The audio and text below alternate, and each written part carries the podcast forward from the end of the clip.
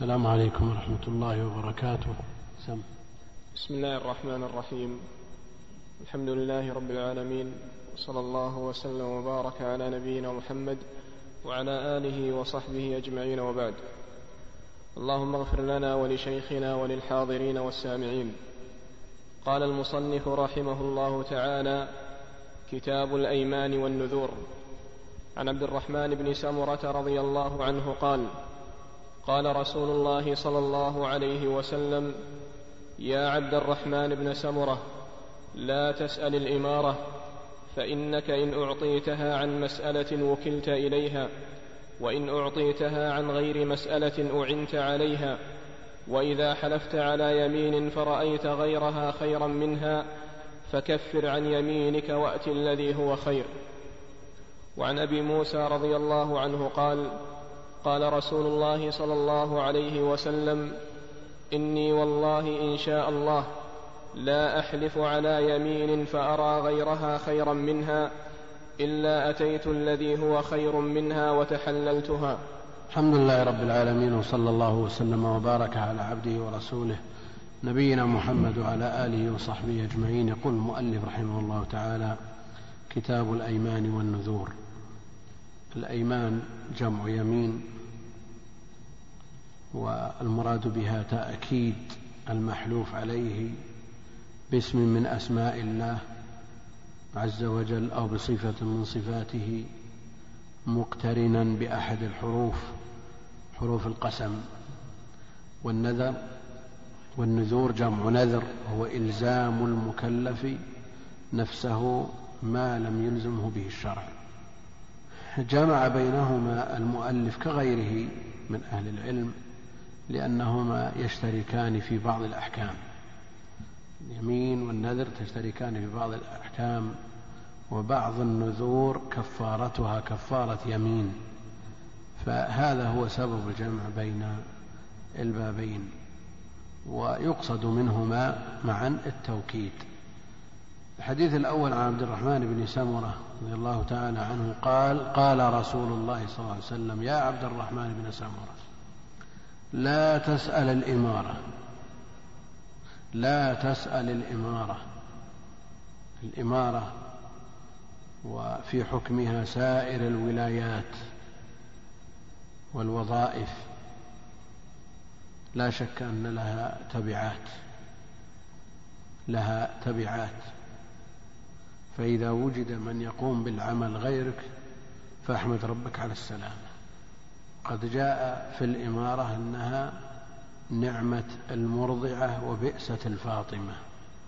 يعني ما زلت في الإمارة فأنت أمورك ماشية لكن بعد ذلك بعد ذلك.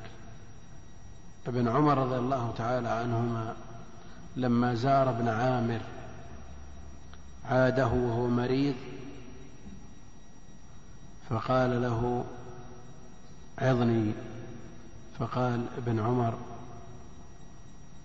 لا يقبل الله صلاة بغير طهور ولا صدقة من غلول وكنت على البصرة. وكنت على البصرة يعني أمير على البصرة. فأنت في هذه اللحظة أحوج ما تكون إلى إبراء ذمتك. يعني إن كان دخل عليك من بيت المال شيء أو من حقوق العباد شيء. لأن الأمير الولاية سلطة. إذا عرف الإنسان أنه ليس هناك أحد فوقه يحاسبه النفس ضعيفة. تتمنى وتشتهي. وإذا حصل لها التنفيذ نفذت. وهذا موجود في أحد الناس. فضلا عمن ولي بعض الأمور التي ترك له الأمر فيها.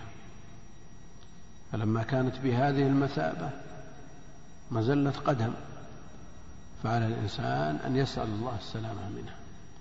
وهذا في سائر الولايات لكون الإنسان يكون لا أحد فوقه يناقشه ويعاقبه ويعاتبه.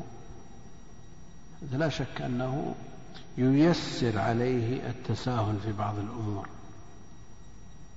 والإمارة من هذا النوع. وجاء التحذير من القضاء على ما سيأتي. وقل مثل هذا في سائر الولايات والإدارات والرئاسات. لها تبعات. لا تسأل الإمارة فإنك إن أعطيتها عن مسألة وكلت إليها. والغالب أن الذي يسأل العمل والوظيفة يحاول أن يتمسك بها لأنه جاء جاء عن رغبة ومحاولته ومحاولته هذا التمسك يجعله يتجاوز بعض الأمور بينما من ألزم على عمل ما أسوأ الاحتمالات إذا ألزم على عمل يعني إذا عدل وأتقن عمله وأدى ما عليه بدقة أسوأ الاحتمالات يصير له؟ أنه يفصل من هذا العمل يعفى منه. وما جاء إلا مرغم ما يضيره شيء. ولذا مثل هذا الذي يطلب الشيء لا شك أنه يحاول على تثبيت ما حصل عليه. تثبيت ما حصل عليه. أما بالنسبة للذي يلزم به وإن أعطيتها من غير مسألة أعنت عليه. لأنك في الأصل ما جيت رغبة أنت ملزم. فإذا أعفيت من هذا العمل ما, ما تضررت بخلاف من طلب هذا الأمر. ولذا بعضهم بعض من كتب في الآداب السلطانية وغيرها والولايات وأحكام السلطانية يذكرون أن أن الناس أحد اثنين. إما أن يكون أكبر من هذه الولاية أو يكون دون هذه الولاية يعني مستواه. فإن كان أكبر من هذه الولاية ما يفقد شيء إذا فقدها. ما يفقد شيء إذا فقد هذه الولاية. وسوف يسعى لإبراء ذمته ولن ينظر إلى أحد كائنا من كان. وإذا كان أقل منها فهو يسعى للحصول إليها ومع ذلك يحافظ عليها. وتجاوز من أجل إبقائها. والشواهد ما تخفى عليكم ما تخفى على أحد. والله المستعان. فإنك إن أعطيتها عن مسألة وكلت إليها وإن أعطيتها من غير مسألة أعنت عليها يعينك الله جل وعلا إذا أعطيت هذه الوظيفة من غير مسألة. وإذا كنت كارها لها وألزمت بها لا شك أن الإعانة مضمونة من الله جل وعلا. فالذي يكره على شيء الذي يأتي مندفع إلى الشيء. هذا جاء عن مسألة. فيخلى بينه وبين نفسه ولا يعان. والذي يلزم أو يعطى من غير مسألة أو يعرض عليه ويلزم ويكره على ذلك لا شك أن الله جل وعلا يعينه عليها. وإذا حلفت على يمين فرأيت غيرها خيرا منها فكفر عن يمينك وأت الذي هو خير. ومثل حديث أبي موسى إني والله إن شاء الله لا أحلف على يمين فأرى غيرها خيرا منها إلا أتيت الذي هو خير وتحللتها. يعني حلفت ألا تزور فلان من الناس. فرأيت من المصلحة أنك تزور رأيت من المصلحة أنك تزور يعني ترددت على المسؤول الفلاني أو العالم الفلاني وذكرت له بعض الأمور وبعض المنكرات وبعض ما يجب تغييره. ما لقاك بهل. حلفت تقول الله ما أمر عليك غير ما مريت. ثم رأيت منكرا لا بد من إبلاغه إياه. هذا خير بلا شك. أو حلفت أن لا تزور قريبك مثلا. لأنك تزوره ولا يزورك فزيارته خير بلا شك.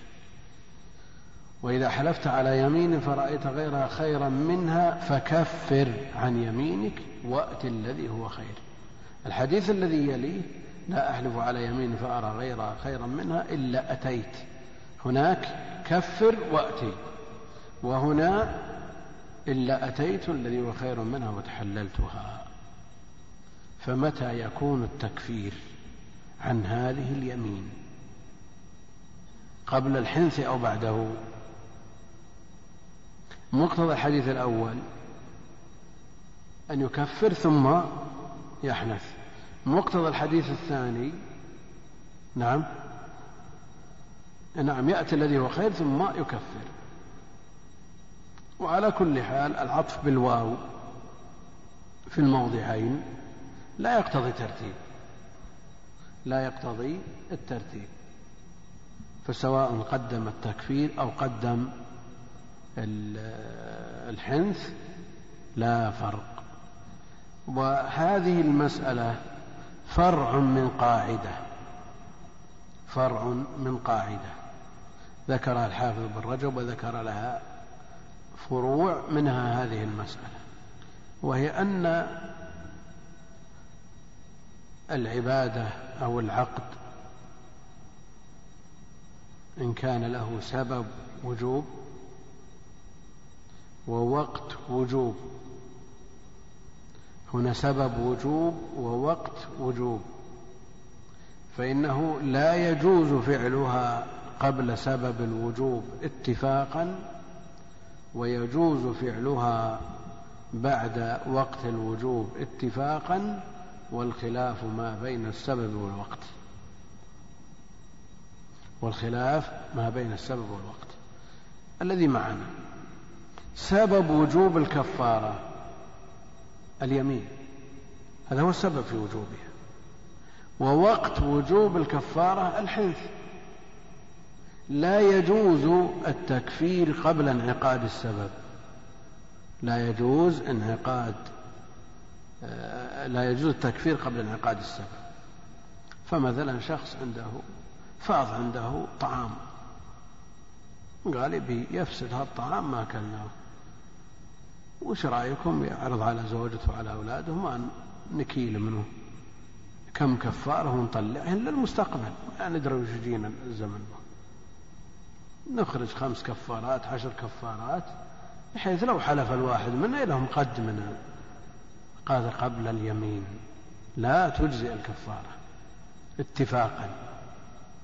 نعم. وبعد الحنث تجزئ اتفاقا. لكن قبل الحنث وبعد انعقاد اليمين هذا الذي معنا. وهو محل خلاف بين أهل العلم والدليل يدل على جوازه. دليل يدل على جوازه.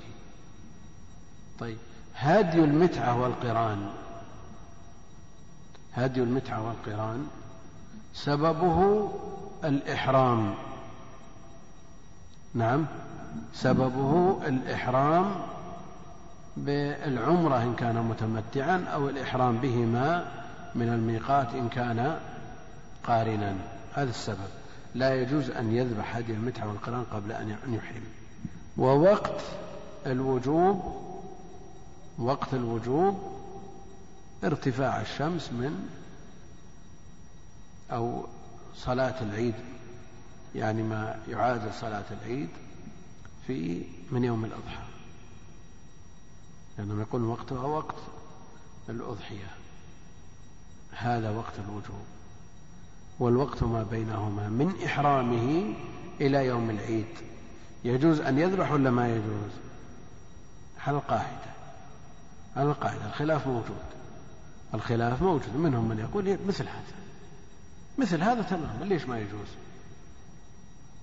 لأنه يجوز بين السبب والوقت على ما قررناه هنا. ولذا جاز. أجاز جاز الشافعية أن يذبح هدي المتعة والقران يوم عرفة. وش المانع؟ أو قبل عرفة من الإحرام. قبل يوم العيد. والجمهور على أنه لا يجوز. تعرفون أن في هذا مؤلفات. نعم القول اليسر في جواز نحر الهدي قبل يوم النحر رسالة متداولة لكن رد عليها برسالة أخرى اسمها إيضاح ما توهمه صاحب اليسر في يسره من تجويزه نحر الهدي قبل وقت نحره. وعلى كل حال الخلاف بين العلماء موجود وهو يرجع إلى هذه القاعدة. الذي معنا الحديث الأول كفر عن يمينك. ثم ائت الذي هو خير يعني احنث إذا كفرت احنث النص الثاني ائت الذي هو خير. زر قريبك زر شيخك زر المسؤول الذي يريد تريد أن تبلغه بالمنكر زر الذي هو خير. افعل الذي هو خير وتحلل هذه اليمين يعني كفر عنها. إني والله إن شاء الله الاستثناء هذا ينفع. ينفع في رفع حكم اليمين. إني والله أقسم النبي عليه الصلاة والسلام لو لو لم يأتي بهذا الاستثناء. إني والله لا أحلف على يمين فأرى غير خيرا منها إلا أتيت الذي هو خير وتحللتها. يعني حنثت ثم كفرت. وكونه يقسم على هذا الأمر يؤخذ منه عدم جواز الأمر الثاني وهو جائز بالنص. ولذا جاء الاستثناء فرفع الحكم. يعني الحديث الأول ما فيه يمين. لا تداخل الأيمان يا الأخوان أنا الآن أتحدث عن أي يمين؟ في قوله إني والله. دعونا في الحديث الثاني لنمثل به على المسألة الكبرى. المسألة الخاصة والعامة يمكن تؤخذ من هذا الحديث. النبي عليه الصلاة والسلام بحلف. إني والله. نعم. إني والله. ثم بعد ذلك قال إن شاء الله. استثنى. وهذا الاستثناء يرفع افترض أن هذا الاستثناء ما وجد. إني والله. لا أحلف على يمين فأرى غيرها خيرا منها إلا أتيت الذي هو خير وتحللتها. لو افترضنا أنه جاء العطف بثم فقال إني والله لا أحلف على يمين فأرى غيرها خيرا منها إلا أتيت الذي هو خير منها ثم تحللتها. قلنا لا بد أن يكون الحنث قبل التكفير نعم ومؤكد بقسم لكن هذا القسم الذي رفع حكمه يعني لو لو جاء الحكم باليمين من غير ما يرفع الحكم من الاستثناء لقلنا تصادم بين الحديثين تعارض ظاهر بين الحديثين. ثم يعلم أنتم معي لأننا نريد أن نأخذ مثال في القاعدة الكلية التي دل عليها الحديثان من الحديث الثاني حلف النبي عليه الصلاة والسلام. حلف النبي عليه الصلاة والسلام أنه إذا حلف على حلف أنه إذا حلف. حلف أنه إذا حلف على شيء فرأى غير خير منه إلا أتى الذي هو خير وتحللها. طيب. الآن وجدت عنده الكفارة قبل تيسر إتيان الذي هو خير وأراد أن يكفر قبل الحنث. هل يحتاج إلى كفارة لحلفه في الحديث؟ لولا الاستثناء احتاج. لولا قوله إن شاء الله احتاج. ما أدري يا أخوان الظاهر أن أكثرهم ما هم أدري والله. ثم معنا يا أخوان تقررت المسألة ولا ما تقررت؟ لأن أخذنا أخذنا الحكم العام أنه إذا حلف على يمين رأى أن هذه اليمين الحنث فيها أفضل من الاستمرار والإسراف فيها. سواء كفر قبل أو بعد ما في فرق. وعلى هذا يدل الحديثان. والقاعدة السابقة تؤيد. لكن النبي عليه الصلاة والسلام قال إني والله هذا فرد يمينه هذا فرد مما دل عليه عموم الحديثين. هو النبي عليه الصلاة والسلام يقول إلا كفرت عن يميني أو كفر عن يمينك وأت الذي هو خير وفي الثاني ائت الذي هو خير منها إلا أتيت الذي هو خير منها وتحللتها. طيب خلونا على الحديث الثاني الذي فيه اليمين. إني والله هو ما فيه تقديم الحنث على على التحليل. في الحديث الثاني تقديم الحنث على الكفارة. تقديم الحنث على إيش؟ الكفارة. مقرون باليمين. طيب خلنا على واحد أقسم هذا القسم. والله إني لا أحلف على لا أحلف على يمين. فأرى غيرها خيرا منها لا أتيت الذي هو خير منها وتحللت. افترض أنه بعد هذا اليمين تيسرت له الكفارة لكن ما تيسر له الحنث. يلزم كفارة ثانية. لليمين الذي حلف عليه. يلزمه كفارة لليمين الذي حلف عليه لأنه خالف اليمين. وأنا أعرف بعض الأخوان يمكن يمكن أنا عجزت عن عن إيصال هذا الأمر إليهم وإلا شو بعض الإخوان كأنهم إلى الآن ما بعد استوعبوا نعم. نعم.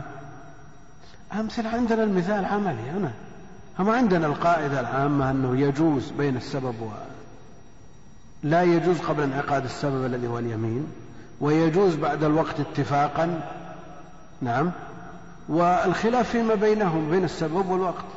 انتهينا من هذا وقررناه وقلنا سواء كفرت قبل الحنث أو بعد الحنث لا فرق. والتكفير قبل الحنث له دليله والتكفير بعد الحنث له دليله من الحديثين الذين معنا. واحد يدل على صورة والثاني يدل على صورة الثاني. نأتي إلى اليمين المصرح به عندنا في الحديث. والله إني والله مو بيمين. لو حلف فيه ما يحتاج لكفارة ما هو بحلف أنه إذا حلف على شيء فلا غير منها إلا أتى الذي هو خير. مؤكد بيمين. وتحللها. لو تحلل قبل أن يأتي الذي هو خير وقد حلف على أن أن يعكس. ما يلزم كفارة؟ يلزم كفارة لكن من الذي حلل هذه الكفارة ورفع حكمها؟ الاستثناء. الاستثناء رفع الحكم. الكفارة جاءت مبينة في في القرآن فكفارة إطعام عشرة مساكين. من أوسط ما تطعمون أهليكم أو كسوتهم. أو تحرير رقبة. فمن لم يجد إحدى هذه الخصال الثلاث على التخيير إطعام كسوة عتق الذي لا يجد هذه الخصال الثلاث يعدل إلى صيام ثلاثة أيام. لا تسأل الإمارة. يا عبد الرحمن بن سمر لا تسأل الإمارة. جاء ما يدل على سؤال الإمارة. اجعلني على خزائن الأرض. اجعلني على خزائن الأرض. فإما أن يقال هذا شرع من قبلنا وجاء شرعنا بخلافه أو يقال أن الحكم مستمر محكم. كل من عرف أو كل من تعين عليه عمل لا مانع من أن يطلبه. افترض بلد كبير ما فيه إلا عالم واحد وسألوا من يصلح للقضاء من يصلح للإفتاء وبدأوا الناس يجيبون من المجالس فلان فلان فلان. واثقا ما في كلهم ما يصلحون. لو تولوا هذه المناصب أفسدوا أكثر مما يصلحون. حينئذ لا مانع أن يعرض ويطلب. لإنقاذ هذه المهمة العظيمة لأنه تعين عليه بحيث يأثم لو لم يتولى. وهكذا طلب يوسف عليه السلام أن يجعله على خزائن الأرض لأنه لا يوجد لا يوجد من يقوم مقامه. نعم. عن عمر بن الخطاب رضي الله عنه قال قال رسول الله صلى الله عليه وسلم إن الله ينهاكم أن تحلفوا بآبائكم ولمسلم فمن كان حالفا فليحلف بالله أو ليصمت. وفي رواية قال عمر فوالله ما حلفت بها منذ سمعت رسول الله صلى الله عليه وسلم ينهى عنها ذاكرا ولا آثرا يعني حاكيا عن غيري أنه حلف بها. يقول المؤلف رحمه الله تعالى وعن عمر بن الخطاب رضي الله عنه قال قال رسول الله صلى الله عليه وسلم إن الله ينهاكم أن تحلفوا بآبائكم. ولمسلم فمن كان حالفا فليحلف بالله وليصمت. عمر رضي الله عنه حدث قوما حديثا فحلف بأبيه فإذا بالنبي عليه الصلاة والسلام يمسكه من خلفه فنهاه عن ذلك. وروى هذا الحديث قال قال رسول الله صلى الله عليه وسلم إن الله ينهاكم أن تحلفوا بآبائكم. والتنصيص على الآباء لا يخرج غيرهم من النهي. فالحلف بغير الله كما جاء في الحديث من حلف بغير الله فقد كفر أو أشرك. فالحلف بغير الله كائنا من كان سواء كان الأب أو الأمانة أو الكعب أو النبي أو جبريل أو أي مخلوق كائنا من كان. فالحلف لا يجوز إلا باسم من أسماء الله جل وعلا أو بصفة من صفاته. البتة. لا إن الله ينهاكم أن تحلفوا بآبائكم ولمسلم من كان حالفا فليحلف بالله أو ليصمت وابن مسعود رضي الله تعالى عنه يقول لأن أحلف بالله كاذبا خير لي من أن أحلف بغيره صادقا. يحلف بالله كاذب هذه معصية والمعصية أسهل من الشرك. فمن كان حالفا فليحلف بالله وليصمت. في رواية قال عمر فوالله امتثال. ما حلفت بها منذ سمعت رسول الله صلى الله عليه وسلم ينهى عنها. ذاكرا ولا آثرا. يعني كونه ما يحلف ذاكرا ابتداء من تلقاء نفسه هذا من دون عمر لا يفعله لكن ولا آثرا. ما ينقل عن غيره أنه حلف بغير الله. لا ينقل عن غيره ولا يأثر ولا ينقل عن غيره أنه حلف بغير الله. يعني هل عمر لا يقول إن فلان حلف بغير الله؟ أو لا ينطق بما نطق به فلان؟ نعم. لا ينطق بما نطق به فلان. ولو نسبه إليه. وهذا من تمام امتثاله آه، رضي الله عنه وأرضاه. في بعض المسلسلات التي تأتي في هذه القنوات فيها حلف بغير الله. ويسمعها الجهال يسمعها العوام ويسمعها العو... الأطفال. ومع الأسف أنه وجد من الأطفال في الشوارع من يحلف بغير الله. يقلد ما سمع ويحكي ما سمع ولا يدري ما الحكم. وهذه من الأضرار. نوصل الآن مسألة إلى حد الشرك. ونقل ابن عبد البر الإجماع على أنه لا يجوز الحلف بغير الله جل وعلا. مسألة إجماع. جاء في بعض الأحاديث الصحيحة مثل قوله أفلح وأبيه إن صدق. أفلح وأبيه إن صدق. وللعلماء عن مثل هذا أجوبة منهم من يقول أن هذا كان قبل الحلف قبل النهي قبل النهي عن الحلف بغير الله جل وعلا. هذا قبل النهي.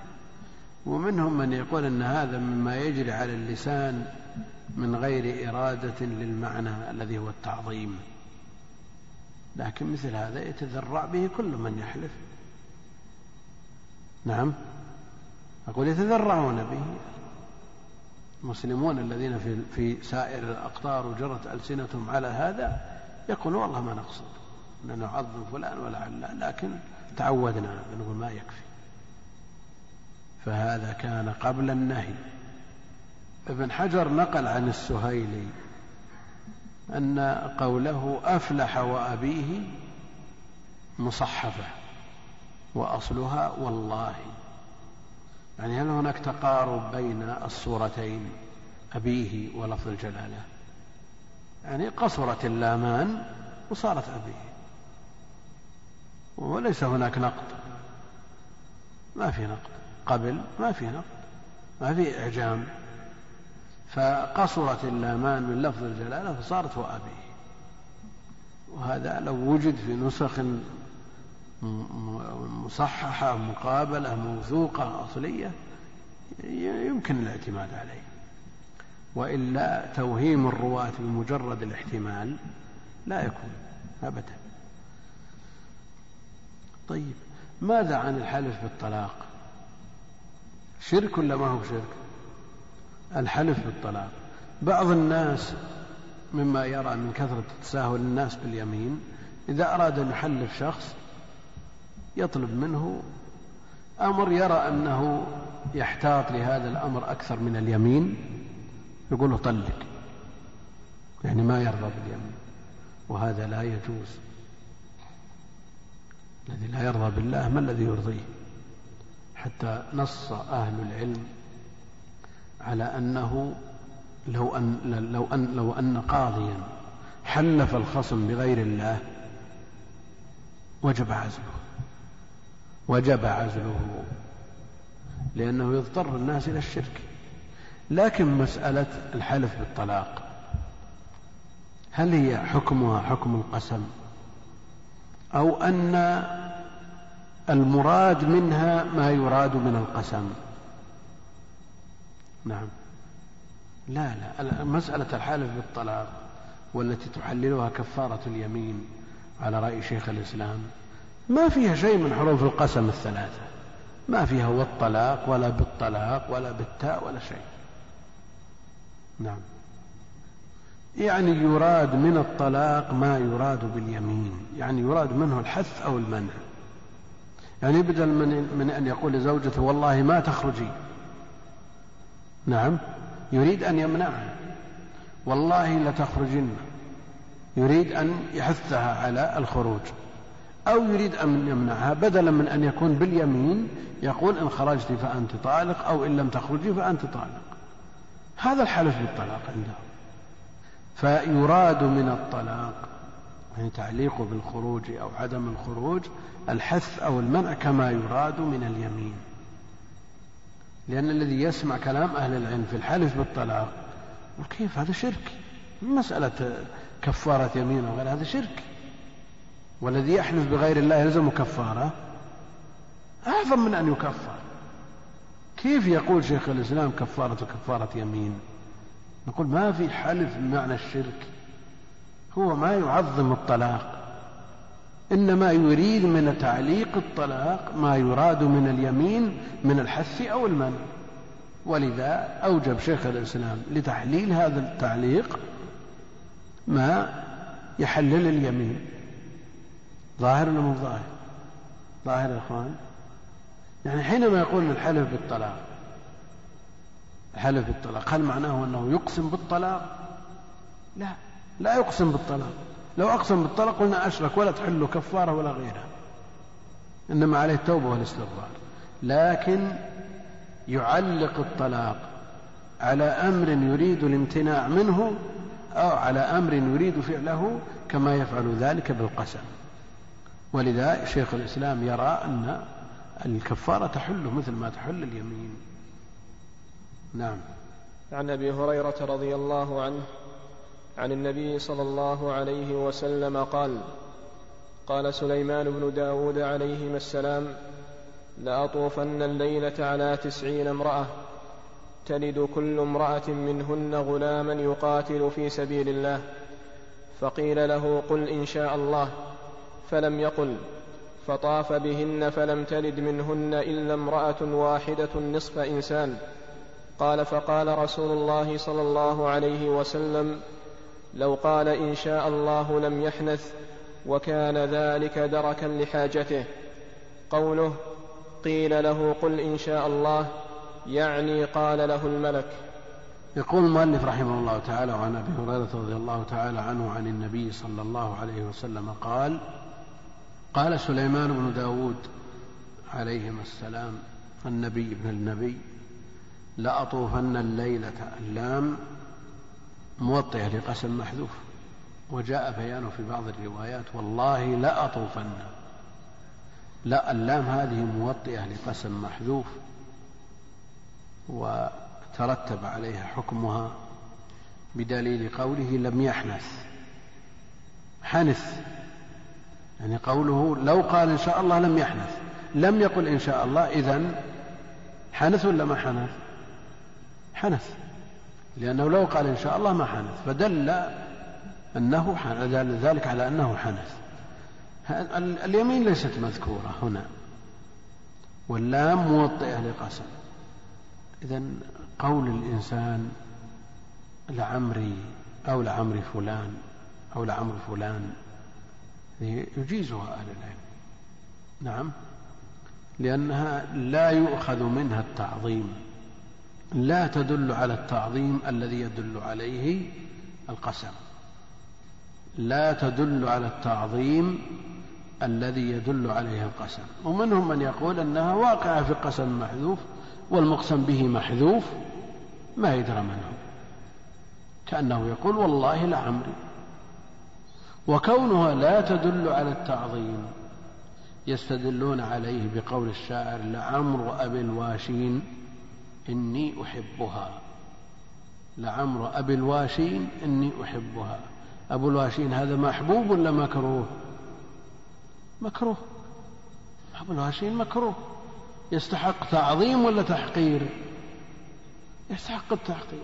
فقالوا مثل هذا لا يدل على تعظيم. إنما أسلوب يجري على اللسان لا يراد منه ما يراد من القسم. فأجازوا. ومنهم من يقول أن اللام هذه واقعة في قسم محذوف والمقسم به محذوف فلعله يريد والله لعمري.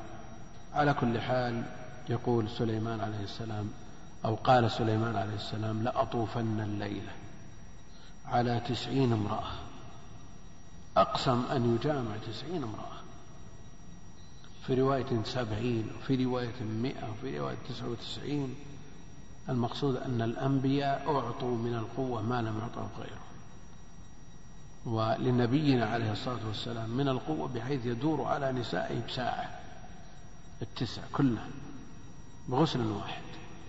المقصود أن الأنبياء أعطوا من القوة ما لم يعطه غيره. وكذلك أتباعهم من الفضل والاستقامة عندهم شيء من هذا. والعلماء يعللون ذلك بأن غير أهل الاستقامة نعم قد يفرطون في هذا الأمر أو في شيء من وسائله فيعاقبون. نعم فيعاقبون بالضعف. يفرطون بهذا الأمر فيصرفونه في المحرم أو يصرفون بعض وسائله فيما حرم الله عليهم فيعاقبون. أما من حفظ نفسه وحفظ جوارحه حفظها الله جل وعلا. فهو من هذا الباب. لأطوفن الليلة على تسعين امرأة. تلد كل امرأة منهن غلاما يقاتل في سبيل الله. قصده الخير. قصده عليه السلام الخير. فقيل له قل إن شاء الله. قال له الملك قل إن شاء الله. فلم يقل. نسي. أو رأى أن هذا من عمل البر الذي لا يحتاج إلى استثناء. كما أن العمل عمل الخير عمل الخير الذي هو خير محض. يستخير فيه الإنسان ولا ما يستخير؟ ما يستحق استخارة لأنه عمل خير. فكأنه عليه السلام رأى أن هذا عمل خير لا يحتاج إلى استثناء. إذا هممت بأمر سوء فاتئد وإذا هممت بأمر خير فاعجل. يحتاج إلى أنك تشاور ولا تستغير هذا عمل خير. فرأى أنه من هذا يعني ما يحتاج إلى أن يستثني. لأن الاستثناء قد يعوقه عن ما صمم عليه. وبعض العلماء يقول أنه نسي نسي الاستثناء. على كل حال وقع. قيل له قل إن شاء الله ما قال. فما الذي حصل؟ فلم يقل فطاف بهن فلم تلد منهن إلا امرأة واحدة نصف إنسان. نصف إنسان. قال فقال رسول الله صلى الله عليه وسلم لو قال إن شاء الله لم يحدث. وكان ذلك دركا لحاجته. لم يحنث لأن الاستثناء يرفع حكم اليمين. يرفع حكم اليمين وكان ذلك دركا لحاجته. تلاحظون أنتم اقتران الكلام بالمشيئة نافع وفي الغالب يدرك صاحبه. يعني في الكتب يمر عليكم سيأتي في باب كذا تبحث في باب كذا ما جاء. لماذا؟ ما قال إن شاء الله. سيأتي إن شاء الله يأتي. وقد يقول سيأتي ولا يقول إن شاء الله ويأتي نعم. هذا سنذكره في باب كذا ويذكره. يعني مسألة مسألة حاتم لأن مسألة مشيئة الله جل وعلا. نعم. حتى لو وجد سيأتي في باب كذا إن شاء الله. قد يقول إن شاء الله ولا يأتي. لماذا؟ نعم. لأن الله لم يشاء ولا لو كان محقق ها كان كل إن شاء الله كل شخص يقول إن شاء الله إذا بلغت المئة أنصرف للعبادة إذا بلغت المئة طيب أنا استثنيت يا أخي لازم يجي. لا بد أبلغ المئة استثني. لا لا يا أخي. الله جل وعلا ما شاء تعلقت. وهذا الذي يعنيك لكن ليست لك النتائج. ولكن كل إنسان يقول إن شاء الله. إن شاء الله إذا بلغت المئة فانصرف للعبادة طيب علق بالمشيئة وما جاء. نقول نعم الله جل وعلا ما شاء لك أنك تعيش إلى مئة. فليست بحتم. نعم حكم اليمين يرتفع. يرتفع لماذا؟ لأنك أقسمت على شيء والله جل وعلا ما شاءه وأنت علقت على مشيئته إذا ما صار. فلا تحنث. لو قال إن شاء الله لم يحنث وكان ذلك دركا لحاجته في الروض المربع. مر بكم وما أبين من حي فهو كميتته. قال الشارح إلا مسك في فأرته والطريدة وستأتي في الصيد. جت ولا ما جت؟ ما جاءت عاد المحشين يقول لو قال إن شاء الله ذكر تعليق الأمور على المشيئة منها ما هو مطلوب كما هنا ومنها ما هو مباح ومنها ما هو ممنوع. اللهم اغفر لي يجوز أن يقول إن شئت لا يجوز. اللهم اغفر لي إن شئت لا يجوز. بل يعزم المسألة. يعزم المسألة. الله يغفر لك إن شاء الله أو غفر الله لك إن شاء الله. يجوز ولا ما يجوز؟ نعم. ودعاء معروف أنه دعاء. غفر الله لك إن شاء الله. يجوز ولا ما يجوز؟ يجوز ولا ما يجوز؟ لماذا؟ نعم. لماذا؟ هو دعاء على كل حال لكن الدعاء لا يخلو إما أن يكون بلفظ الأمر اللهم اغفر لي مثل هذا لا يجوز أن يقترب من المشيئة. أما إذا كان الدعاء بلفظ الخبر فيجوز. نعم طهور إن شاء الله ثبت الأجر إن شاء الله كلها موجودة في النصوص. بلفظ الخبر يجوز وبلفظ الأمر لا يجوز. نعم. عن عبد الله بن مسعود رضي الله عنه قال قال رسول الله صلى الله عليه وسلم من حلف على يمين صبر يقتطع بها مال امرئ مسلم هو فيها فاجر لقي الله وهو عليه غضبان ونزلت إن الذين يشترون بعهد الله وأيمانهم ثمنا قليلا إلى آخر الآية. يقول المؤلف رحمه الله تعالى عن عبد الله بن مسعود رضي الله عنه قال قال رسول الله صلى الله عليه وسلم من حلف على يمين صبر يمين الصبر هي التي يسمونها يمين الغموس. وهو كاذب يحلف وهو كاذب فاجر يقتطع بها مال امرئ مسلم متعمد يعرف أنه كاذب يقتطع بها مال أخيه أو يثبت على أخيه ما يعلم أنه بريء منه. لو أقسم أن فلانا سرق وهو يعرف أنه بريء. أو أقسم أن فلان مدين لفلان. أو أقسم يعلم فاجر. يقتطع بها مال امرئ مسلم. ومن وأعظم من هذا أن يصل إليه شيء في بدنه. بدن مال بدن أخيه المسلم أعظم من ماله. من حلف على يمين صبر يقتطع بها مال امرئ مسلم وهو فيها فاجر لقي الله وهو عليه غضبان. نسأل الله العافية. وهذه هي اليمين الغموس التي هي أعظم من أن تكفر عند أهل العلم. أعظم من أن تكفر لأن فيها حق للمخلوق. يعني إذا كفر الإنسان حق الخالق فماذا عن حق المخلوق؟ ونزلت إن الذين يشترون بعهد الله وأيمانهم ثمنا قليلا أولئك لا خلاق لهم. نعم. في الآخرة. ولا يكلمهم الله. وعيد شديد على من يتعمد اقتطاع حق المسلم باليمين الكاذبة. وبعض الناس تأخذه العزة بالإثم. في أول الأمر يحلف خطأ. يحلف خطأ. والله أن فلان يطلب فلان.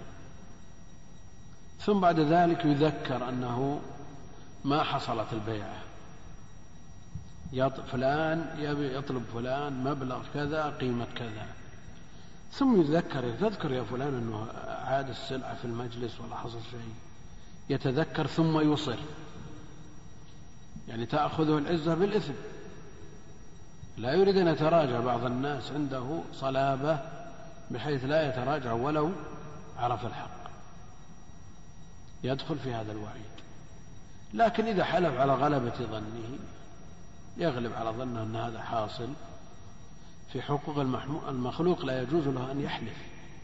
لكن ما لا يتعلق به حق مخلوق وحلف على غلبة ظن يجيزه أهل العلم. يجيز أهل العلم الحلف على غلبة الظن.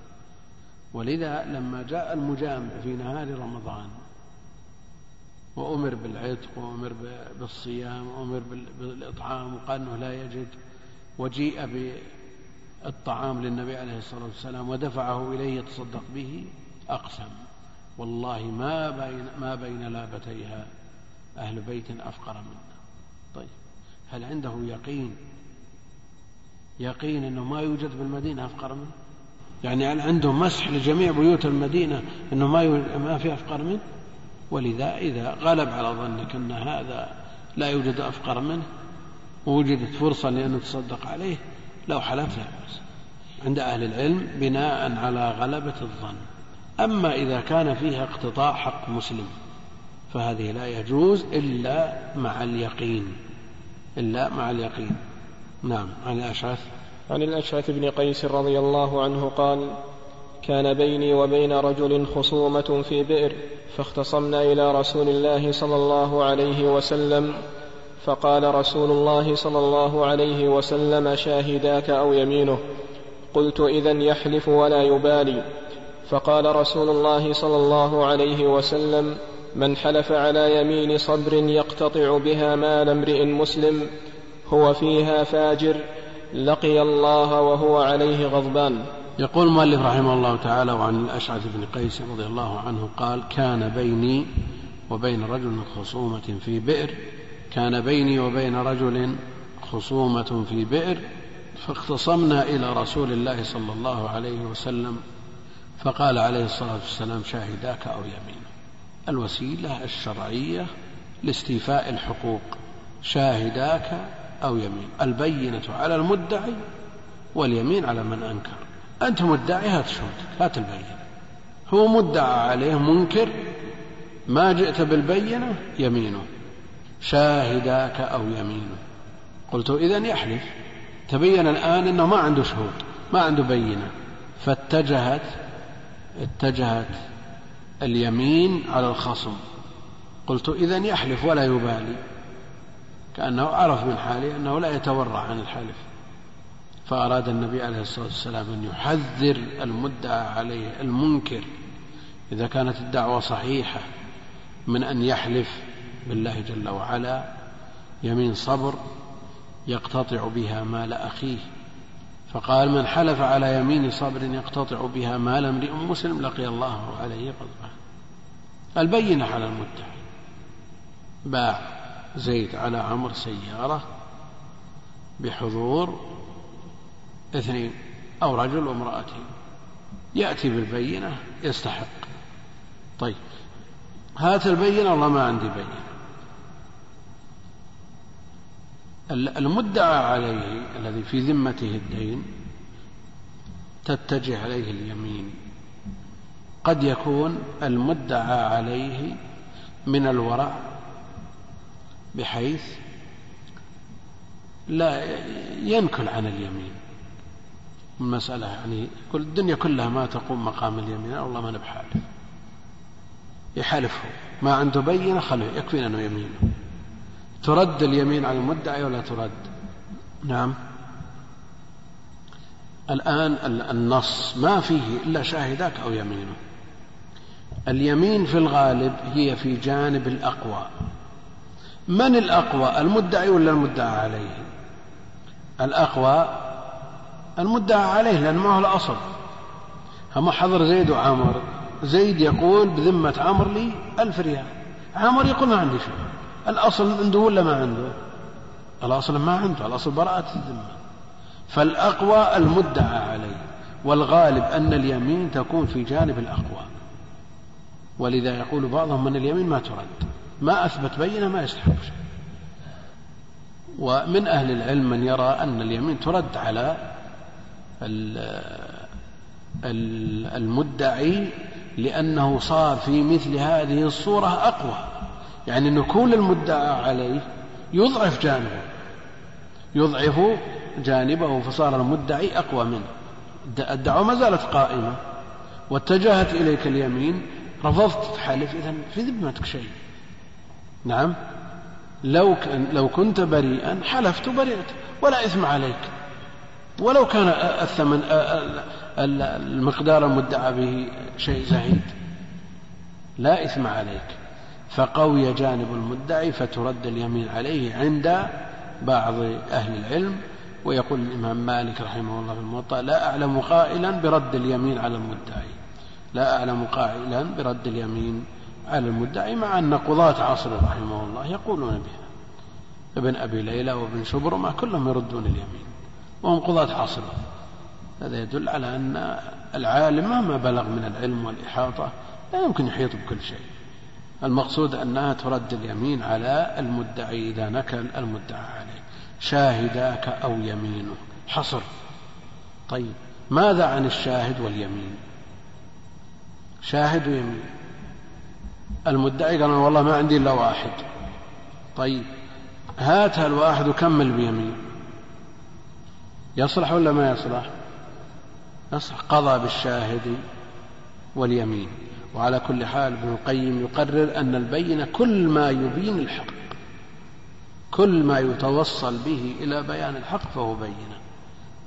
ومن حلف على يمين صبر معناه فيما تقدم يقتطع بها مالا من مسلم بقي الله وعليه غضبان. قد يقول المال يسير ما يسوى الوعيد. لكن الذي يحلف على القليل يحلف على الكثير. الذي يحلف على القليل من باب أولى أن يحلف على الكثير. نعم. عن ثابت بن الضحاك الأنصاري رضي الله عنه أنه بايع رسول الله صلى الله عليه وسلم تحت الشجرة وأن رسول الله صلى الله عليه وسلم قال من حلف على يمين بملة غير الإسلام كاذبا متعمدا فهو كما قال ومن قتل نفسه بشيء عذب به يوم القيامة وليس على رجل نذر فيما لا يملك وفي رواية ولعن المؤمن كقتله وفي رواية ومن ادعى دعوى كاذبه ليتكثر بها لم يزده الله إلا قلة. يقول المؤلف رحمه الله تعالى وعن ثابت بن الضحاك الأنصاري رضي الله تعالى عنه أنه بايع رسول الله صلى الله عليه وسلم تحت الشجرة. وأن رسول الله صلى الله عليه وسلم قال من حلف على يمين بملة غير الإسلام كاذبا متعمدا فهو كما قال. الحلف هنا من حلف على يمين بملة غير الإسلام كاذبا متعمدا فهو كما قال. هل مقتضى هذا أن يقول واليهودية والنصرانية؟ نعم. أو مثل ما قلنا في بالطلاق إن كان فعل كذا فهو يهودي إن لم يفعل كذا فهو نصراني. نعم. هل نقول أن هذا حلف على يمين بملة واليهودي؟ أن نقول في أحد يقول والطلاق ما في أحد. إذا يراد بهذا ما يراد باليمين من معناه مثل ما قلنا في الطلاق. بعض الشراح قال إن بعضهم قد يحلف باليهودية قد يحلف بالنصرانية قد يحلف ولو قلنا بهذا أنه أن المعنى يكون أن يحلف بما يحلف به أهل تلك الملة. يعني أهل اليهودية قد يحلفون بموسى ويحلفون بعزير النصرانيه يحلفون بعيسى إلى آخره. إذا قلنا أن المراد حقيقة الحلف واليمين قلنا أن المراد الحلف بما يحلف به أهل تلك الديانات. نعم. وإذا قلنا أن المراد ليس المراد به القسم وإنما ما يراد له القسم وهو تأكيد الأمر نفيا وإثباتا فيكون مثل ما قررناه في الطلاق. نعم. كأنه يقول إن فعلت كذا فهو يهودي إن لم يفعل كذا فهو نصراني. يريد بذلك الحث والمنع كما يريد باليمين. ولذا قال فهو كما قال. إيش كما قال؟ يعني الذي قال واليهودية. يعني كما قال إن اليهودية تستحق التعظيم. أو أنه إن لم يفعل كذا فهو يهودي كما قال. يهودي. فهو نصراني كما قال. وهذا يرجح المعنى الثاني وهو أن الحلف باليهودية والنصرانية لا يراد منه القسم بهما وإنما يراد به ما يراد بالقسم من الحث أو المنع. فهو كما قال من حلف على يمين بملة غير الإسلام كاذب متعمدا فهو كما قال. كاذب متعمد من الذي ألجأه أن يحلف؟ هو يخبر عن نفسه. فهو كما قال كاذبا متعمدا أحيانا يلجأ إلى مثل هذا يكره على مثل هذا يدخل في عموم إلا من أكره وقلبه مطمئن بالإيمان. لكن لا مكره له وكاذب وعالم متعمد غير ناسب. مثل هذا يقول فهو كما قال ومن قتل نفسه بشيء عذب به يوم القيامة. والنفس ليست ملكا للإنسان. كما أنه لا يجوز له أن يقتل غيره لا يجوز له أن يقتل نفسه. والضرر الحاصل بقتل الغير نفس الضرر الحاصل بقتل النفس. نعم. ومن قتل نفسه بشيء عذب به يوم القيامة وليس على رجل نذر فيما لا يملك. امرأة أسرت فانفلتت ركبت ناقة النبي عليه الصلاة والسلام ونذرت أن تنحرها. إيش علاقته بالناقة وليس على رجل نذر فيما لا يملك. تستطيع أن تنذر أن تعتق عبد فلان أو تنذر أن تطلق زوجة فلان هذا لا تملكه. وليس على رجل نذر فيما لا يملك. فإذا نذر نذرا لا يملكه يكفر كفارة يمين. وفي رواية لعن المؤمن كقتله. لعن المؤمن كقتله. لعن المؤمن كقتله. يعني تقول يقول زيد لعمرو لعنك الله يقول كأنه جاء بالسكين وأبان رأسه عن جسده. هذا كلام من لا ينطق عن الهوى. وفي الصحيحين ما لا أحد كلام. فإما أن نقول أن وجه الشبه عندنا مشبه وهو اللعن ومشبه به وهو القتل ووجه الشبه التحريم. كل منهما محرم. ولا يلزم مساواة المشبه بالمشبه به من كل وجه. ولا شك أن اللعن شأنه عظيم. شأنه عظيم. من أهل العلم من يقول لا السبب في كونه كقتله أنه إذا قال لعنك الله يدعو عليه بالطرد والإبعاد عن رحمة الله قد توافق ساعة استجابة وإجابة دعاءه. لكن هل هذا بحق أو اعتداء؟ إذا كان اعتداء لن يستجاب. وإذا كان بحق مستحق للعن لأن بأن جاء لعنه في النصوص كما قال النبي عليه الصلاة والسلام فلعنوهن وجاء لعن الله السارق ولعن كذا ولعن كذا. جاءت النصوص بلعن بعض أجناس ما هو بأعيان أجناس. أما لعن المعين هو معروف حكمه عند أهل العلم. لا يجوز. فإذا كان بغير حق فهو اعتداء في الدعاء فلا يستجاب. ولذا قول بعضهم أنه قد يستجاب فيطرد من رحمة الله يوافق ساعة الاستجابة إذا استجيب فهو بحق. وإذا كان بحق لا يستحق مثل هذا الوعيد. وإذا كان بغير حق فلن يستجاب لأنه اعتداء. وعلى كل حال لعن المؤمن حرام. وجاءت النصوص التي تشدد في هذا والنساء أكثر. أهل النار ويكثرن اللعن. هذا السبب. هذا من أسباب كثرة دخولهن النار. وفي رواية من ادعى من ادعى دعوى كاذبة ليستكثر بها لم يزده الله إلا قلة. يستكثر بها. يعني شخص يقول أنا عندي وأنا عندي وأنا عندي أنا عندي اشتراها وعندي مزرعة وعندي آلات وعندي محلات وعندي. وهو يريد أن يتكثر بها أمام الناس. هذا لا يزال في قلة. لم يزد لم يزده الله إلا قلة. عقوبة له. الجزاء من جنس العمل. وقل مثل هذا في من يدعي أنه يعمل أعمال صالحة بل من باب أولى. أو قل من في مثل هذا من يدعي أنه يحفظ أو يفهم أو قرأ كذا. قرأ ألف مجلد قرأ ألف مجلد وما قرأ لا ألف ولا نصف الألف ولا ربع الألف. يريد أن يتكثر بين الناس لم يزده الله بذلك إلا قلة. يحفظ عشرة آلاف حديث عشرين ما هو صحيح. وهو كاذب في هذا لم يزده الله إلا قلة. بل يضعه من أعين الناس بدلا أن يحاول رفع نفسه بينهم. المتلبس بما لم يعطى كلابس ثوبي زور. نعم. المتلبس بما لم يعطى كلابس ثوبي زور. نعم. قال المصنف رحمه الله تعالى باب النذر. عن عمر بن الخطاب رضي الله عنه قال قلت يا رسول الله إني كنت نذرت في الجاهلية أن أعتكف ليلة وفي رواية يوما في المسجد الحرام. قال فأوف بنذرك.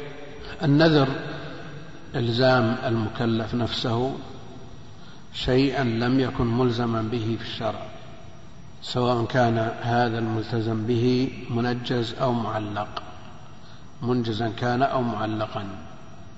النذر وهو الالتزام جاء النهي عنه كما سيأتي في الحديث اللاحق.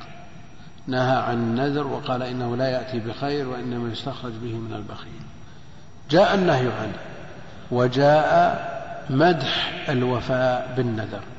جاء النهي عنه وجاء مدح من يفي به وإيجاب الوفاء به. يجب الوفاء بالنذر. من نذر أن يطيع الله فليطعه. وجاء ذمه وأنه لا يستخرج به إنما يستخرج به من البخيل. ولذا قال الخطابي إن هذا باب من العلم غريب. لماذا؟ لأن الوسائل لها أحكام المقاصد. وهذا الوسيلة مذمومة والمقصد محمود. نعم. فهذا باب من العلم غريب. وبعضهم يقول لا غريب ولا شيء. الباب ليس بغريب. المنهي عنه النذر والمأمور به الوفاء بالمنذور. فهذا غير هذا. المنهي عنه النذر والمأمور به الوفاء بالمنذور. وهذا غير هذا. قلت يا رسول الله إني كنت نذرت في الجاهلية أن أعتكف ليلة. وفي رواية يوم في المسجد الحرام قال فأوفي بنذرك. فأوفي بنذرك. الجاهلية ما كان قبل الإسلام على المستوى العام أو ما كان قبل إسلام الرجل بعينه على المستوى الخاص. إني كنت نذرت في الجاهلية أن أعتكف ليلة. يستدل بهذا من يرى عدم لزوم الصيام لصحة الاعتكاف لأن الليل ليس محلا للصيام. ومنهم من يشترط الصيام لصحة الاعتكاف وأن النبي عليه الصلاة والسلام لم يعتكف إلا صائما والليلة تطلق على اليوم بليلته كاملا. فإذا قلت الشهر ثلاثين ليلة معناه بأيامها ولذا جاء في رواية يوما فمن يقول أن الاعتكاف لا يلزم معه الصيام يقول أن اعتكف ليلة نذر أن يعتكف ليلة والليل ليس محلا للصيام ومن يوجب الصيام بل يشترطه لصحة الاعتكاف يقول النبي عليه الصلاة والسلام لم يعتكف إلا صائما والمراد بالليلة يجيب عن هذا الحديث بأن المراد بيومها الذي هو محل الصيام بدليل الرواية الأخرى. وعلى كل حال لو حصل اعتكاف ليلة من غروب الشمس إلى طلوع الفجر من غير الصيام كما هو الأصل فصح الاعتكاف لأن المراد بالاعتكاف في اللغة اللزوم اللزوم والمكث طول المكث وهذا حصل منه طول المكث فهو اعتكاف. لكن هل هو اعتكاف لغوي أو شرعي؟ لغوي بلا إشكال لكن جاء الحث على الاعتكاف والترغيب فيه ولم يقرن بصيام إلا من فعله عليه الصلاة والسلام ومجرد الفعل لا يدل على الاشتراط. ولذا يصحح جمع من أهل العلم الاعتكاف من غير صيام فالنذر مثل ما ذكرنا جاء النهي عنه وجاء الأمر بالوفاء به. يوفون بالنذر. يوفون بالنذر. وجاء أيضا أوف بنذرك. من نذر أن يطيع الله فليطيعه. كل هذا يدل على أن الوفاء بالنذر يعني بعد انعقاده من الأمور المطلوبة المرغوب فيها. وإن كان عقده آه، من المر من الأمور المرغوب عنها. نعم. عن عبد الله بن عمر رضي الله عنهما عن النبي صلى الله عليه وسلم أنه نهى عن النذر وقال إنه لا يأتي بخير وإنما يستخرج به من البخيل. من العلماء من يفرق بين النذر الذي يعلق على أمر مطلوب للإنسان يعني إن نجحت صمت. إن شفى الله مريضي صليت. إن قدم غائبي تصدقت. يقول هذا هو الذي جاء النهي عنه. وهو الذي إنما يستخرج به من البخيل. هذا الشخص الذي لا يصلي إلا إذا حصل له مطلوبه. هذه المعاوضة. هذا بخيل ذا. نعم. لكن شخص ابتداء ومن باب أن يلزم نفسه بشيء. بشيء من العبادات نفسه بغير هذا الالزام قد لا تطاوعه. نذر أن يطيع الله نذر أن يصوم شهر. من غير معاوضة. من غير معاوضة لأن المعاوضة قد يكون في ذهن الإنسان أن فيها مرادة للقدر وأنها أثرت في القدر. إن شفى الله مريضي صمت. فكأنه يرى أن الله إنما شفاه من أجل أن يصوم لهذه المعاوضة. فهذا هو الذي جاء النهي عنه وهو الذي يستخرج به من البخيل. لكن شخص ما هو بخيل يتصدق. يتصدق. وخشي على نفسه من الفتور. يعني نفترض موظف راتبه خمسة آلاف يتصدق من كل شهر بألف. وهذا ديدنه عادته. هذا بخيل ولا غير بخيل؟ هذا ليس ببخيل. ثم أراد أن يلتزم بهذا ويلزم لله عليه أن يتصدق من كل شهر بألف. هذا الأصل ليس ببخيل وهذا ليست فيه معاوضة أيضا. نعم فلا يتجه إليه النذر وهو المحمود وهو المأمور بوفائه.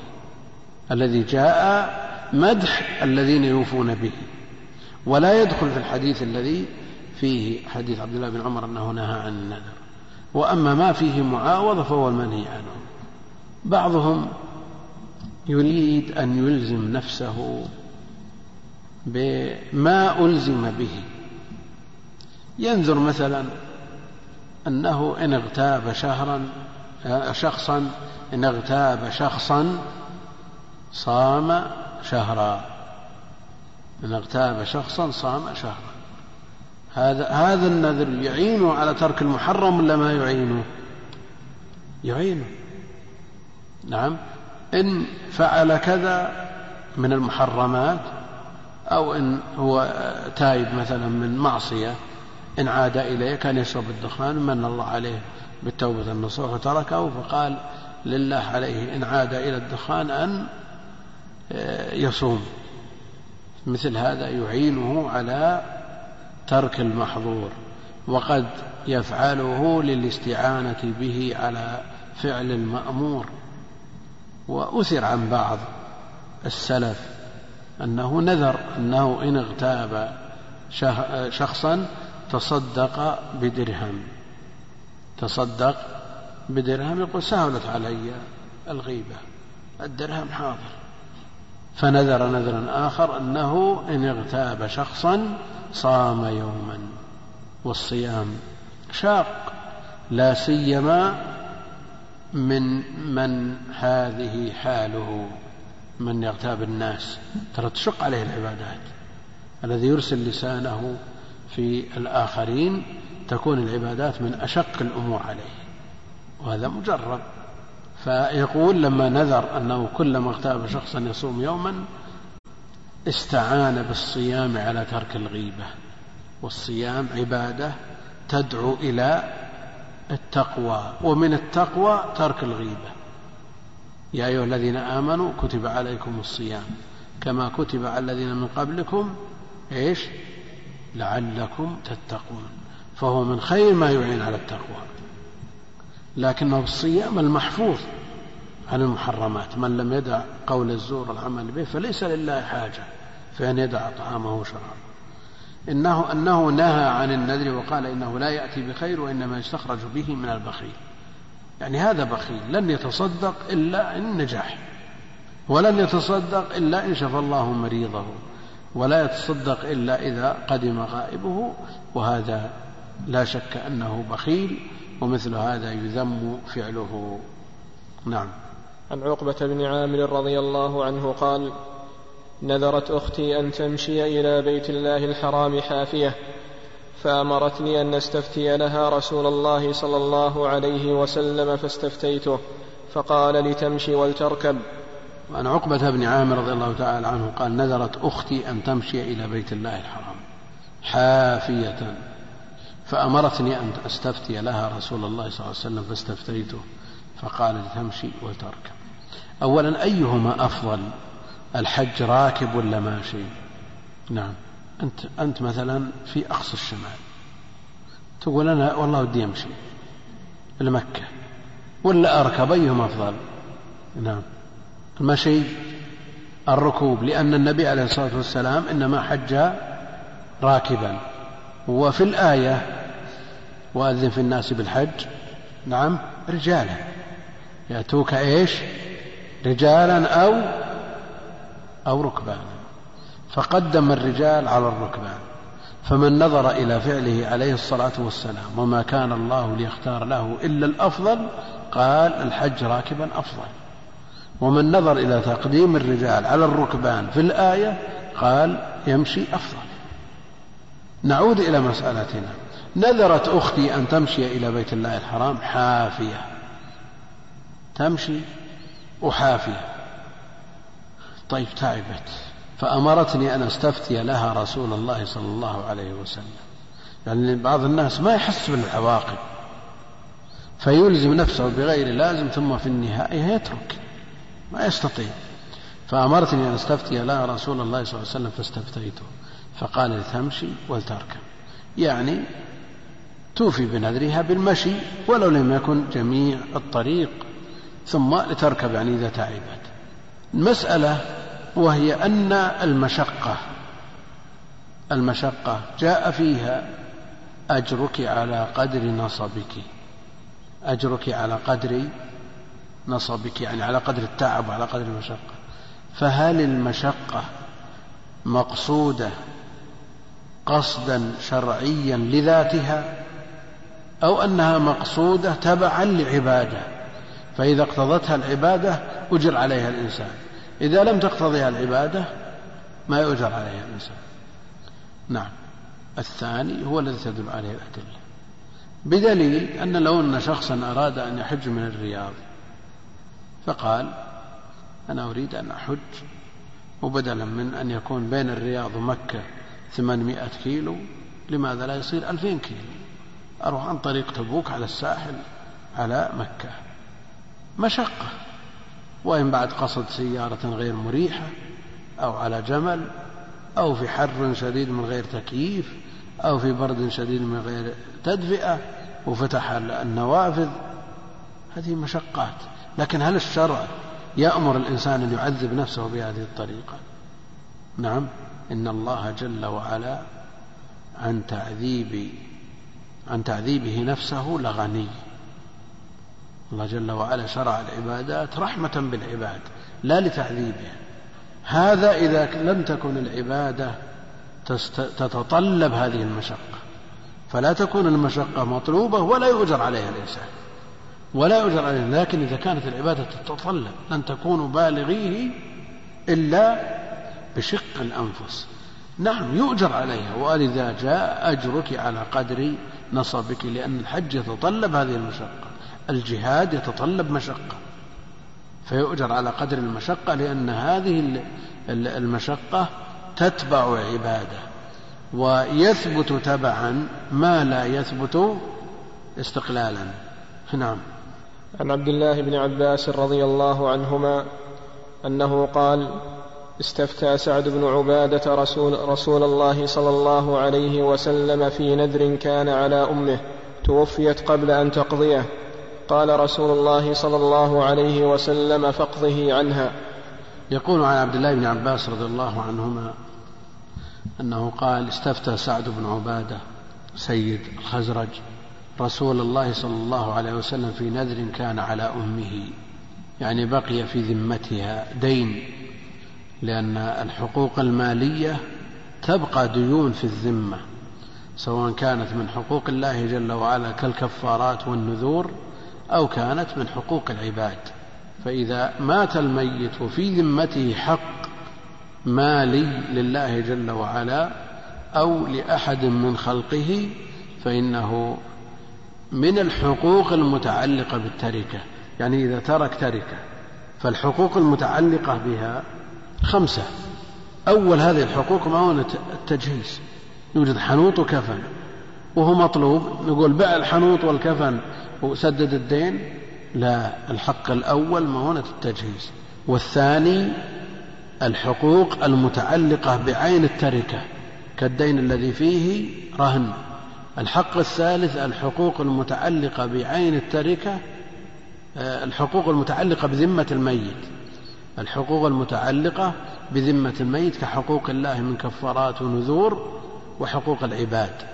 لا بد أن تسدد هذه الحقوق قبل الوصية وقبل قسمة التركة ثم بعد ذلك الوصية ثم يقسم البقية الذي هو التركة.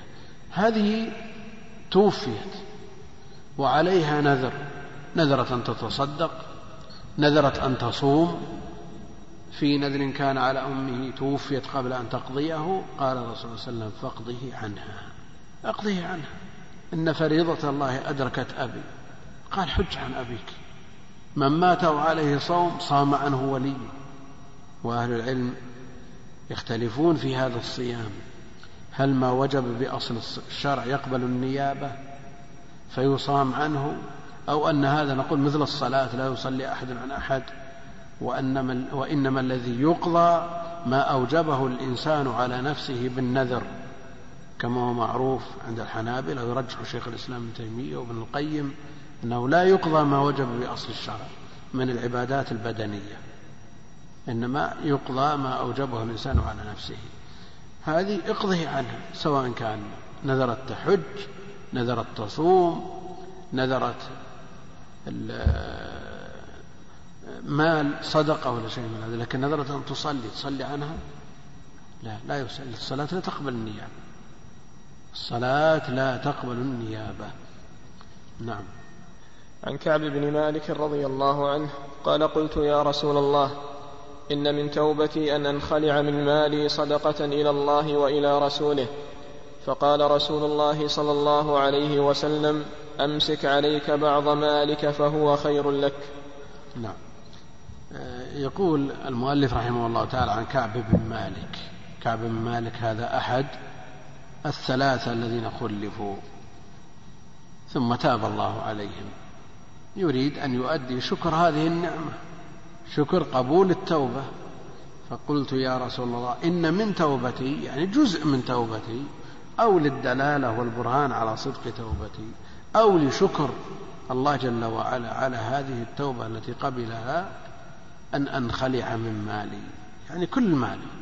من مالي صدقة إلى الله وإلى رسوله. يجعله النبي عليه الصلاة والسلام كيفما شاء.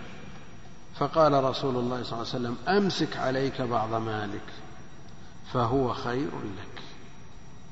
كعب بن مالك أراد أن يتصدق فجاء يذكر ذلك للنبي عليه الصلاة والسلام. إن من توبتي أن أنخلع. ما قال انخلعت؟ نعم.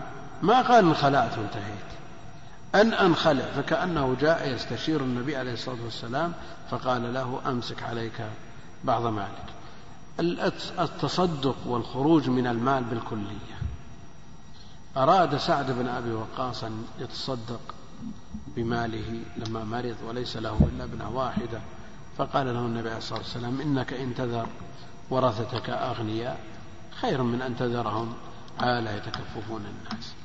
على كل حال أبو بكر تصدق بجميع ماله والذي أعتق العبد ليس له مال غيره باعه النبي عليه الصلاة والسلام وأعطاه قيمته فلا شك أن الناس يتفاوتون الناس منازل فمن كانت منزلته بحيث يقوى على الخروج من جميع ماله ويعتمد على الله في مستقبل حياته ويتوكل عليه ويصبر عن عن الشكوى وعن سؤال الناس وتكفف الناس. عندهم من اليقين والتوكل ما يعينه على ذلك. نقول هذا مثل أبي بكر. لكن الذي حالته أقل من هذا. يبي يتصدق بجميع ماله ثم يا مسلمين يا محسنين. أو يتحدث بالمجالس أنا والله تصدقت أنا فعلت لا يا أخي لا تصدق. خل مالك لك. أقول فالناس يتفاوتون. فمن كان عنده من اليقين وصدق الاعتماد على الله جل وعلا والصبر عليه ما يعينه على الصبر. فهذا حاله مثل حال أبي بكر. أجاز له العلماء أن يتصدق بجميع ماله لكن إذا كانت حاله لا تقوى على مثل هذا فمثل هذا يمسك عليه بعض ماله مع أن الإمساك هو الأفضل.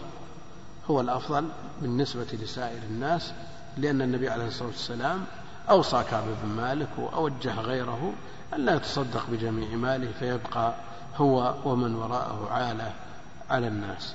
يبقى أنه إذا تصدق بجميع ماله في مرضه المخوف ليس له ذلك ليس له أكثر من الثلث. وإذا عرف بالقرائن أنه تصدق بجميع ماله أنه يريد حرمان الورثة لا تنفذ وصيته ولا وقفه إنما بقدر الثلث وهو الذي يملكه وما عدا ذلك لا ينفذ وصلى الله وسلم وبارك على عبده ورسوله نبينا محمد وعلى آله وصحبه أجمعين. بسم الله الرحمن الرحيم. الحمد لله رب العالمين وصلى الله وسلم وبارك على نبينا محمد وعلى آله وصحبه أجمعين وبعد. اللهم اغفر لنا ولشيخنا وللسامعين والحاضرين. قال المصنف رحمه الله تعالى باب القضاء. عن عائشة رضي الله عنها قالت قال رسول الله صلى الله عليه وسلم من أحدث في أمرنا هذا ما ليس منه فهو رد وفي لفظ من عمل عملا ليس عليه أمرنا فهو رد. الحمد لله رب العالمين وصلى الله وسلم وبارك على عبده ورسوله نبينا محمد وعلى آله وصحبه أجمعين. هذا سؤال من الأمس.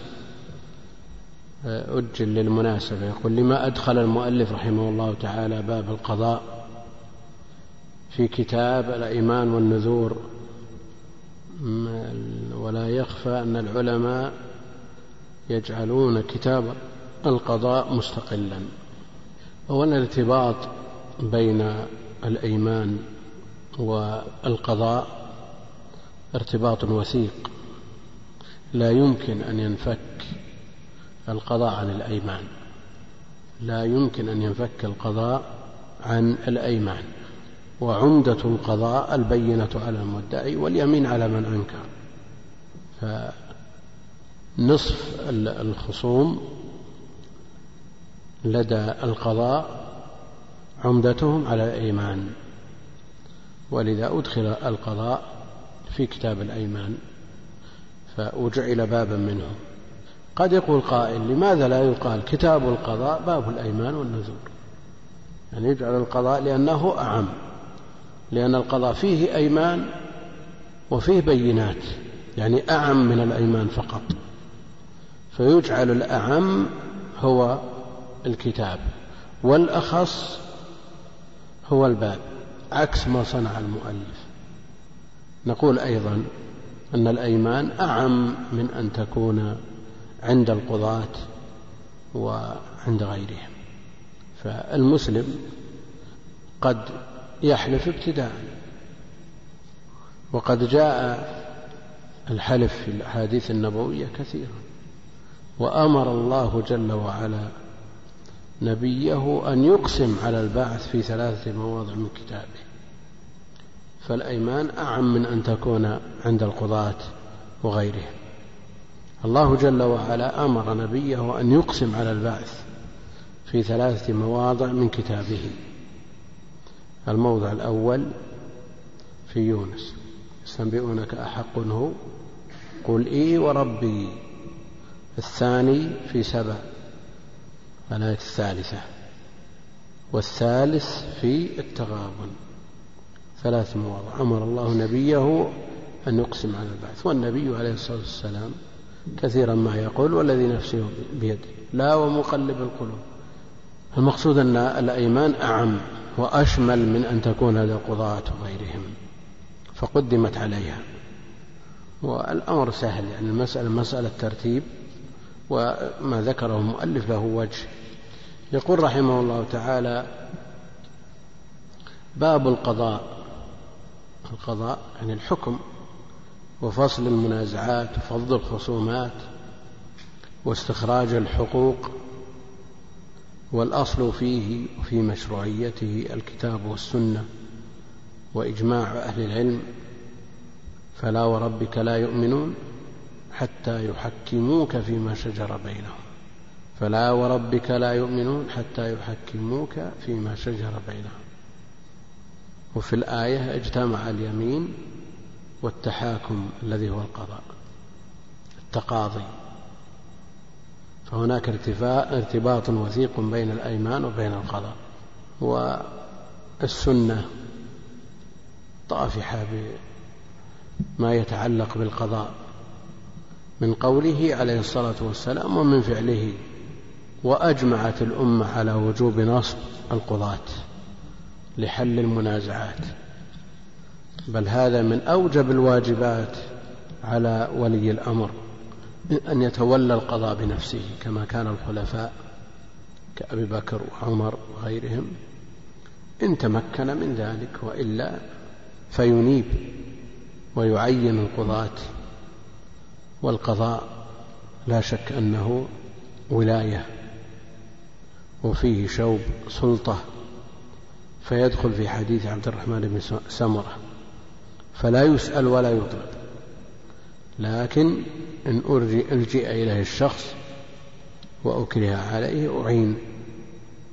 وإن طلبه وكل إلى نفسه. وجاءت النصوص التي تحذر من تولي هذه الوظيفة. القضاة ثلاثة. واحد في الجنة واثنان في النار. من تولى القضاء فقد ذبح بغير سكين. نصوص كثيرة تحذر. من طلبه والتشوف إليه لكن من ألزم به يسأل الله الإعانة فيعينه إن شاء الله تعالى. ويحرص على أن يقضي بالحق وأن يتوخى العدل والإنصاف. لا يحكم بغير علم ولا يعدل عن الحق ليكون مقسطا من المقسطين. والله يحب المقسطين المقسطون على منابر من نور. يوم القيامة الذين يعدلون. وأما القاسطون نسأل الله العافية فكانوا لجهنم حطبا. نسأل الله السلامة والعافية. المقسطون العادلون والقاسطون الجائرون المائلون عن الحق. فهذه مزلة قدم. من أطلع على شيء من أحوال السلف عرف أنهم يؤثرون الضرب والسجن بل بعضهم يقول لو خير بين القضاء والقتل لاختار القتل. لأنه مزلة قدم قضاء مزلة قدم لكنه فريضة على الأمة لا بد من القيام به. والإنسان مطلوب بالنصيحة والدين النصيحة ومطلوب من أن ينصح العامة والخاصة. فإذا جاء شخص يستشير عين في القضاء مثلا يستشير هل يقبل الوظيفة أو يرفض. المستشار بين أمرين بين النظر في المصلحة العامة والمصلحة الخاصة. النظر في المصلحة العامة والمصلحة الخاصة. فالدين النصيحة فإذا كان هذا الشخص كفءا فليبذل النصيحة للعامة ولا ينظر إلى المصلحة الخاصة. وإذا كان الشخص غير كفء فلينظر إلى المصلحتين. ليس من مصلحته أن يتولى ليس من مصلحته أن يتولى وليس من مصلحة العامة أن يولى عليها. فيحذره من تولي القضاء. وأحيانا يكون الأمر بين الأمرين. في شوب صلاحية وفيه أيضا أمور قد يتعرض لها تفتنه ويوجد من يقوم مقامه والنصيحة تقدر بقدرها. يقول الحديث الأول عن عائشة رضي الله عنها قالت قال رسول الله صلى الله عليه وسلم من أحدث في أمرنا هذا ما ليس منه فهو رد. وفي لفظ من عمل عملا ليس عليه أمرنا فهو رد. أدخل هذا الحديث في كتاب القضاء لأن القاضي الأصل فيه أن يحكم بما أنزل الله وأن يحكم بينهم بما أنزل الله ولا تتبع أهواءهم لكن إذا حصل منه أنه حكم بغير الحق إذا حكم بغير الحق سواء كان متعمدا أو مخطئا فقضاؤه مردود عليه.